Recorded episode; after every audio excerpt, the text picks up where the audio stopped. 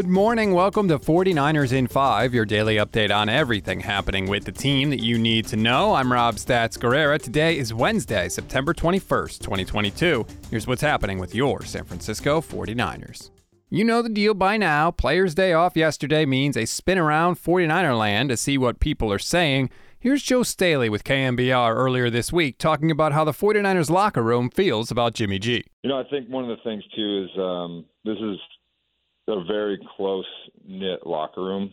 Um, for the last three, four years, it's really been pretty much the same team as far as the leadership positions, and there's been turnovers, uh, turnover here and there.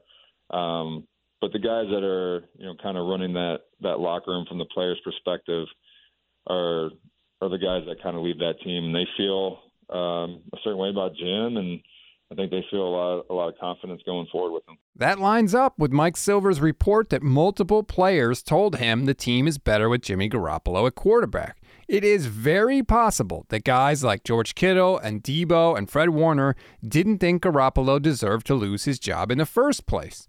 While none of them wanted Lance to get hurt, they may not exactly be upset that Jimmy Garoppolo is back in the saddle for the rest of 2022. Then there's this from Eric Branch, who spoke with Dr. Kenneth Jung, a foot and ankle surgeon that consults for the Rams.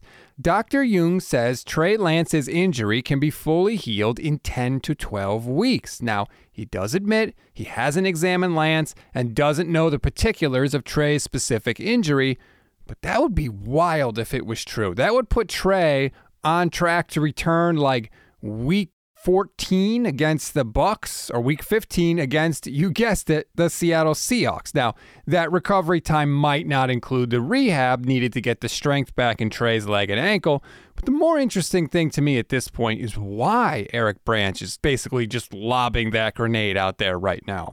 Surely he knows how touchy things are with 49ers fans about Lance and Garoppolo to just kind of casually throw that out there like, hey, you know how the team said Trey was going to be out for the year? Well, turns out he could come back with several weeks remaining in the regular season. It just seems really, really weird to me. Like, is he trying to insinuate that the 49ers rushed to close the door on Trey when they didn't have to? Very, very strange. But let me just say, if it happened, that would be wild. Like, can you imagine Jimmy Garoppolo is leading the team? They're in playoff position, then boom, all of a sudden Trey is healthy again. Like, do the Niners go back to him? What's going on there? Or if Garoppolo is hurt and Trey comes back, does he like rescue the team again? It would just be an incredibly bizarre situation. It's not going to happen, but it is fun to think about. What if? One more from Joe Staley on that appearance on KNBR. He was asked about the Broncos game on Sunday Night Football this week, and uh, he didn't mince words. I hate Russ.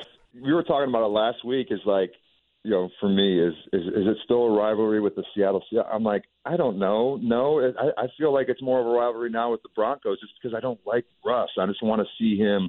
I'd be more passionate and fired up when the Niners go out there on Sunday Night Football and dominate the Broncos and Russ has you know 100 yards passing on 10 of 32 uh, throwing, and Nick has six sacks, and they're just dominating the game. Like I'll be fired up for that. Even though it was a little somber because of what happened to Trey Lance, beating Seattle last week still felt really, really good. But beating Russell Wilson this week, the guy that has gone 17 and 4 against us in his career, if you include the playoffs, that would be pretty damn sweet. For me, it would be better than beating Seattle, honestly. And look, Pete Carroll has done a number on the 49ers for years. I get it. But Russ would just pull these plays and these wins out of his ass. And it was just torture for years. I will never, ever, ever, ever, ever get tired of beating Russell Wilson. I don't care what team he's on. And the defense is going to have to lock it down this week, but I think that they can. And man, that would sure take the sting out of what has been a weird season so far. We always give you one thing to read, one thing to watch, and one thing you might have missed.